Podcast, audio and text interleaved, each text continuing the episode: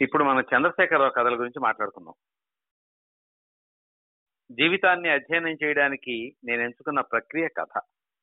కథ నాకు ప్రపంచానికి మధ్య ఒక కామెంటేటర్లా నిలబడి నన్ను విద్యావంతుని చేసింది. నాలోనికి తొంగి చూసుకోవడానికి అవసరమైనప్పుడు చూపునిచ్చింది. ఫ్రెండ్ ఫిలాసఫర్ గైడ్ అంటామే అట్లాంటి ఆత్మీయమైన అనుభూతిలా నన్ను స్పృశించింది కథ. ఇవి ఎప్పుడో పంతొమ్మిది తొంభై నాలుగులో తన మొదటి కవితా సంపుటి జీవనికి స్వగతంలో చంద్రశేఖరరావు రాసుకున్న ముందు మాటలోని. ఈ చంద్రశేఖరరావు ఎవరో అప్పటికి నాకు ఇంకా తెలియదు. తొంభై నాలుగు పుస్తకం వేసినప్పటికీ తొంభై ఒకటి నుంచి కథలు రాయటం మొదలుపెట్టాడు ఆయన నిజంగా చెప్పాలంటే. తొంభై ఒకటిలో ఆంధ్రజ్యోతి దీపావళి సంచికలో నన్ను ఒక కథ గొప్పగా ఆకట్టుకుంది. చాలా పెద్ద కథ అది. ఇంత పెద్ద కథ వేయగలమా మన సంపుటంలో అని అనుకున్నాను. కానీ వేయక తప్పనటువంటి కథ. ఎందుకంటే జీవని దాని పేరు. అయ్యా అసలు మాటలు ఆ డైలాగ్స్ దాంట్లో వాడిన పదాలు పదబంధాలు ఇవన్నీ నన్ను ఎక్కడికో లాకెళ్ళిపోయినాయి అన్నిటికంటే ముఖ్యంగా చివరిలో ఒక స్పాస్టిక్ చైల్డ్ని గురించిన కథ అది. అయితే ఆ కథలో ఆ చిన్నపిల్లల మనస్తత్వం గురించి చిన్నపిల్లని తండ్రి ఈసరించుకోవడం తల్లి ద- దగ్గరుండి పెంచడం ఇవన్నీ చేస్తుంది. చేసిన తర్వాత పిల్లకి పెద్దగా చదువు అయితే రాదు కానీ గొప్ప ఆర్టిస్ట్ అవుతుంది. ఆర్టిస్ట్ అయిన తర్వాత ప్రపంచం అంతా అమ్మాయిని పొగుడుతుంది. పొగుడుతున్న ప్రాసెస్లో ఒక ఇంటర్వ్యూ జరుగుతుంది. ఇంటర్వ్యూ జరుగుతున్న ప్రాసెస్లో ఒక టీవీ ఆయన అడుగుతాడు.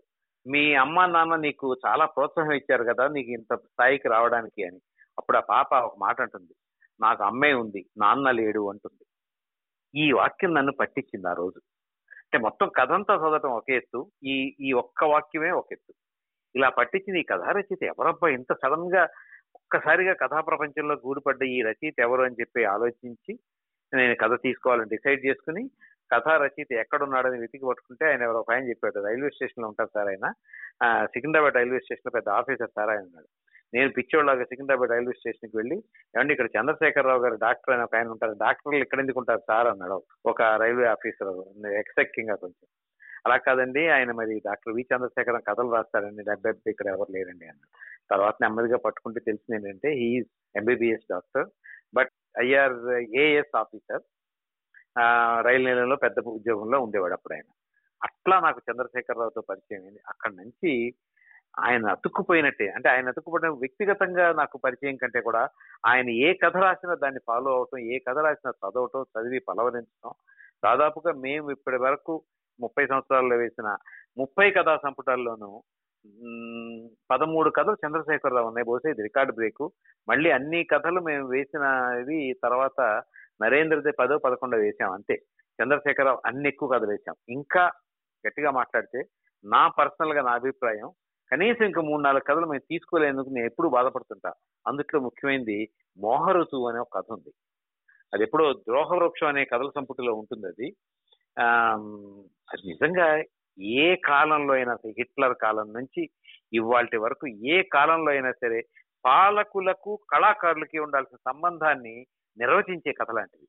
ఎందుకంటే నాకు మెఫిస్తో అని ఒక షేక్స్పియర్ క్యారెక్టర్తో ఇస్తవాన్ జాబు అనే ఒక ఆయన ఒక సినిమా తీశాడు. హంగేరియన్ డైరెక్టర్ ఆయన బుడాపెస్ట్ టైల్స్ తర్వాత కర్నల్ రిడిల్స్ ఇట్లాంటి సినిమా కర్నల్ రిడిల్ ఇట్లాంటి సినిమాలు తీశాడు. కాన్ఫిడెన్స్ ఇట్లాంటి దాని మెఫిస్టో అనే సినిమాలో హిట్లర్కి ఒక గొప్ప కళాకారుడు కమ్యూనిస్ట్ కళాకారుడు అనుకోకుండా హిట్లర్కి దగ్గర గోబెల్ పెద్ద పదవి ఇస్తే ప్రపంచం మొత్తాన్ని నేను మార్చగలను అనుకున్న భ్రమల్లో ఉండి చివరికి నీ పన్ను చేసుకో అని గోబెల్స్ అంటే బాధపడిపోయి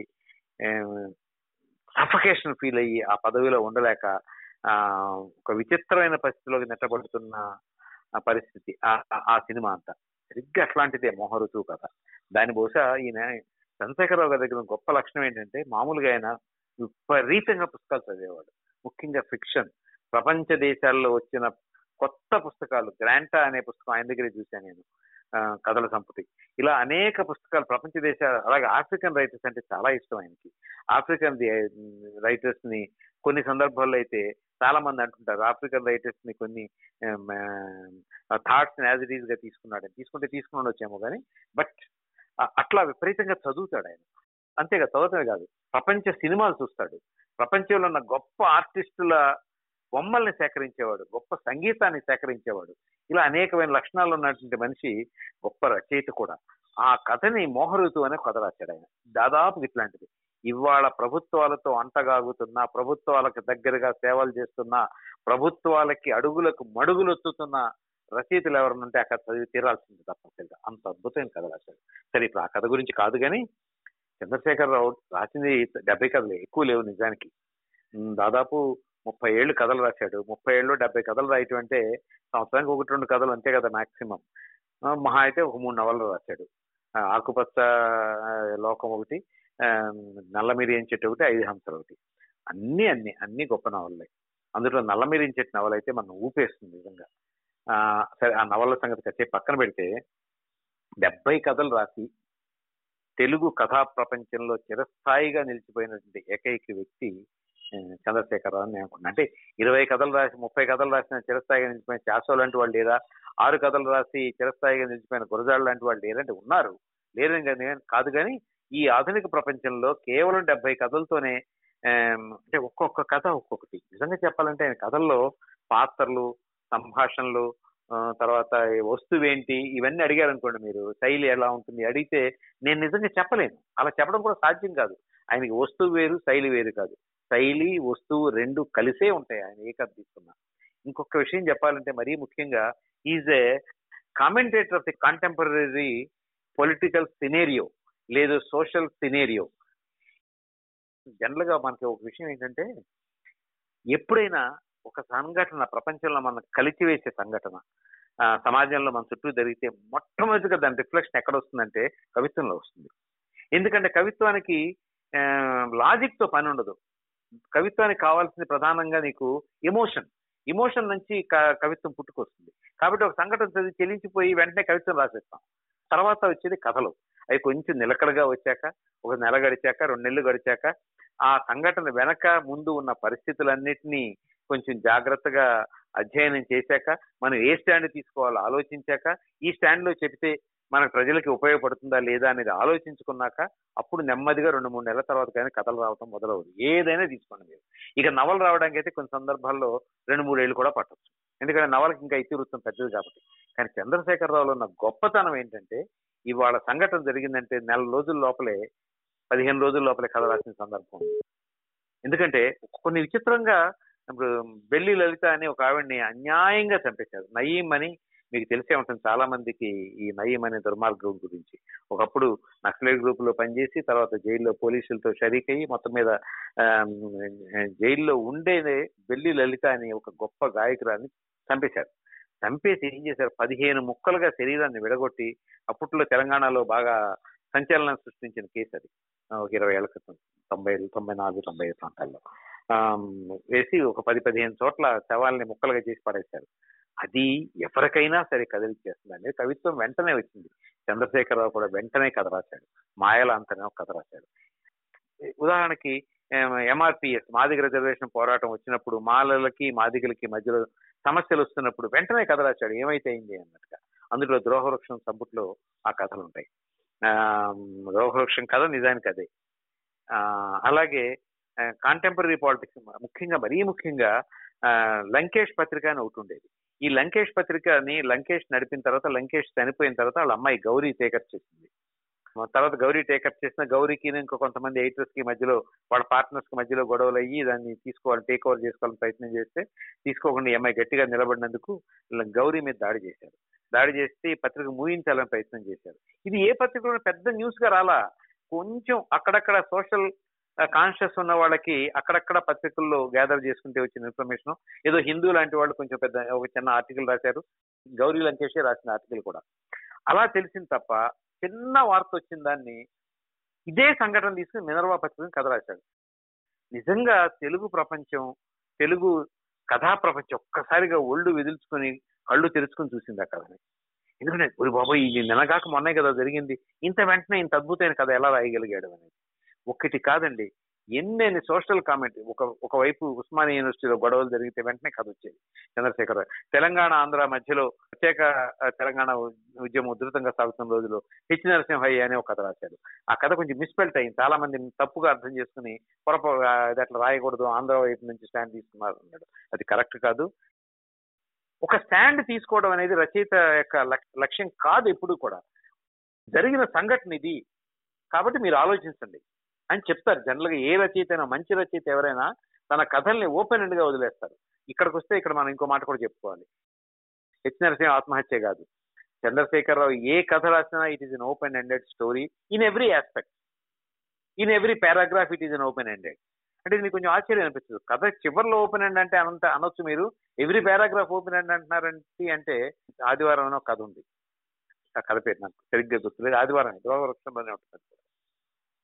ఆ సంపుట్లో చూస్తే ప్రతి పారాగ్రాఫ్ ఓపెన్ అండి. వీళ్ళు ఏమనుకుంటున్నారు? మొగుడు పిల్లలు ఇద్దరే ఉంటారు. పొద్దు నుంచి సాయంత్రం దాకా ఇంట్లో ఉంటారు. తలుపు కొడుతూ ఉంటారు ఎవరో ఒకళ్ళు. తలుపు తీస్తూ ఉంటారు వీళ్ళు. ఏదో చెప్పి పంపిస్తుంటారు. ఇంతే కదంతా కానీ ఈ ఈ ఈ సబ్జెక్ట్తో కథ రాసి మొదటి నుంచి చివరి దాకా చదివించడం ఎంత కష్టం అంతేకాకుండా ప్రతి paragraph is an open ended one. నువ్వు వాళ్ళు ఏం మాట్లాడుకున్నారు? ఈ మాట్లాడుకోవడం ద్వారా రచయిత చెప్పదలుచుకుంది ఏంటి? ఏమి చెప్పడైనా. ఈ కమెంట్స్ అంతే. ఈ ఆ కమెంట్స్ నుంచి నువ్వు కథ తీసుకుంటావు. ఇట్లా ఓపెన్ ఎండెడ్ స్టోరీస్ తెలుగులో రాసిన వాళ్ళు బహుశా నాకు తెలిసి కాళీపట్నం రామారావు గారు తొలి రోజుల్లో ఎక్కువగా రాశారు. భయం లాంటి కథల్ని కొంచెం ఓపెన్ ఎండ్ గానే గుంబనంతో ఎక్కువగా రాశారు. చంద్రశేఖరరావులో గుంబనం లేదు. ఓపెన్ ఎండ్ మీరు ఆలోచించుకోండి. ఇది విషయం. ఇలా జరిగింది. ఇలా జరుగుతోంది. దీనికి సంబంధించి మీరు ఎటు స్టాండ్ తీసుకుంటారో తీసుకోండి కానీ చంద్రశేఖరరావు కథ చదివిన తర్వాత నువ్వు ఏ స్టాండ్ తీసుకోవాలని ఆలోచించక్కర్ లేకుండా ఏ స్టాండ్ నువ్వు తీసుకోవాలనుకుని ఆయన కథ రాశాడో అదే స్టాండ్ తీసుకుని తీరుతావు. కానీ ఎక్కడ చెప్పడు ఆయన. అదే ఆయనలో గొప్పతనం. ఓపెన్ ఎండ్ లాగా అనిపిస్తుంది. It's not exactly the open end it is the open end to discuss so many things towards the people ప్రజల కోసం రాసిన కథ ప్రజల యొక్క సమస్యల కోసం రాసిన కథ అనిపించేట్టుగా ఉండడం ఆ కథల ప్రత్యేకత. అలాగే ఒక కథకి కొన్ని వాతావరణాలు ఉంటాయి సో మనం ఒక కథ రాస్తున్నాం అంటే ఆ మధ్యన ఎవరో సరదాగా అన్నారు ఒక మాట. హైదరాబాద్లో సముద్రం ఏంటంటే ఎవడో కథ రాశాడు విసిరి కొట్టాను పుస్తకాన్ని అని. ఆయన రాయదలుచుకుంది పాపం హైదరాబాద్లో ట్యాంక్ బండి అని రాయదలుచుకుని రాయబోయి సముద్రం సముద్ర ఒడ్డని రాశాడు కాబట్టి కథకి వాతావరణం చాలా ఇంపార్టెంట్ నువ్వు ఏ కథ రాస్తున్నావో ఆ కథకి ఆథెంటిసిటీ ఇవ్వాలి అంటే ఒక్కోసారి ఒక కథ అయినప్పుడు మనకి విసుగు పుడుతుంది. ఒక చిన్న తప్పు చేశాడు అనుకో రచయిత. వెంటనే విసుగు నాకైతే ఆ పుస్తకం విసిరి కొడతా నేను చదవను మళ్ళీ కాకాలని ఎందుకంటే బేసిక్ మిస్టేక్ అది. అంటే ఈ మాత్రం బేసిక్ మిస్టేక్ కూడా వర్క్ చేయకుండా కథ రచయిత ఎట్లా రాస్తాడని నా కోపం అన్నమాట. అట్లాంటిది ఆయన ఒక వాతావరణం కల్పించడంలో ఎంత జాగ్రత్త తీసుకుంటాడో ఎంత శ్రద్ధ వహిస్తాడో మనం ఊహించడం హైదరాబాదే ఆయన ఆయన కథా వాతావరణం మొత్తం హైదరాబాదే. కా- కాసేపు Osmania hospital Osmania university campus కావచ్చు లేదా మేము రెగ్యులర్గా కూర్చున్న ద్వారకా హోటల్ కావచ్చు నేను శివారెడ్డి గారి మీద అప్పుడప్పుడు కూర్చొని కాఫీ తాగేవాళ్ళం అంట అది కావచ్చు లేదా ఒక్కోసారి ఆ ఇంగ్లీష్ సినిమాలు ఆడే సంగీత్ థియేటర్ కావచ్చు లేకపోతే ఒక్కోసారి మాదాపూర్ రోడ్ అంటాడు ఒకసారి ఇంకే ఇంకేదో అంటాడు. ఇట్లా హైదరాబాద్ చుట్టూనే తిరిగింది ఆయన కథలన్నీ. ఆయన ఎప్పుడు హైదరాబాద్లో ఉన్నది చాలా కొద్ది కాలం.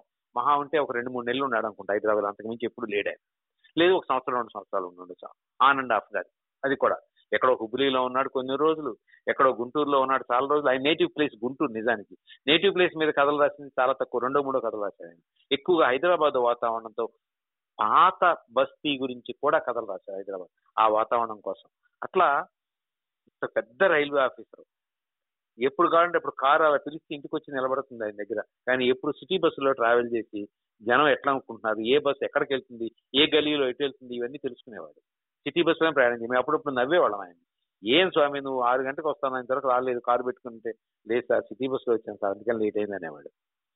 ఇట్లా ఒక సింపుల్ లైఫ్ని నిజాయితీతో కూడిన లైఫ్ని లీడ్ చేస్తూ అద్భుతమైనటువంటి కథలు రాసిన రచయిత కేవలం డెబ్బై కథలు మూడు నవల్లో రాసి రిటైర్ అయ్యాడు. రిటైర్ అయిన రిటైర్మెంట్ ఫంక్షన్ కూడా నేను వెళ్ళాను నిజానికి. ఏప్రిల్ థర్టీ రిటైర్ అయ్యాడు ఆయన. కొంచెం అప్పటికే బాగా తీవ్రమైన అనారోగ్యంతో ఉన్నాడు. కోలుకుంటాడు అనుకున్నాను. నవీన్ గారు ఇంకా రిటైర్ అయ్యాను కాబట్టి ఇప్పటి నుంచి ఒక నవల్ ప్లాన్ చేయాలండి. మేజర్గా ఇమీడియట్గా రెండు నెలల ఒక నవల్ తీసుకురావాలి నవల్ ప్లాన్ చేయాలన్నాడు.